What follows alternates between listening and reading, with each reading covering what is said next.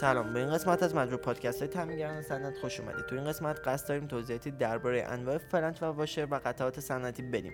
تامینگران صنعت افتخار دارد که در تولید و عرضه قطعات صنعتی پیشرو باشد و قادر به ارائه انواع واشر و فلنچ و دیگر قطعات صنعتی با material های مختلف و ابعاد و اندازه های مختلف خدمت شما مشتریان محترم می باشد محصولات صنعتی تولیدی که تامینگران قادر به تولید و پخش آنها می باشد عبارتند از واشر و فلنچ آببندی سیمدار واشر و فلنچ آببندی بدون سیم.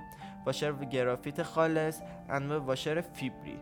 اما تحمل حرارتی آنها. واشر و فلنچ آببندی سیمدار قادر به تحمل حرارتی 700 درجه سانتیگراد هستش. واشر و فلنچ آببندی بدون سیم قادر به تحمل حرارت 600 درجه هستش. واشر گرافیت خالص قادر به تحمل حرارت 800 درجه سانتیگراد هستش. انواع واشر فیبری هم قادر به تحمل دمایی حدود 400 درجه سانتیگراد هستش.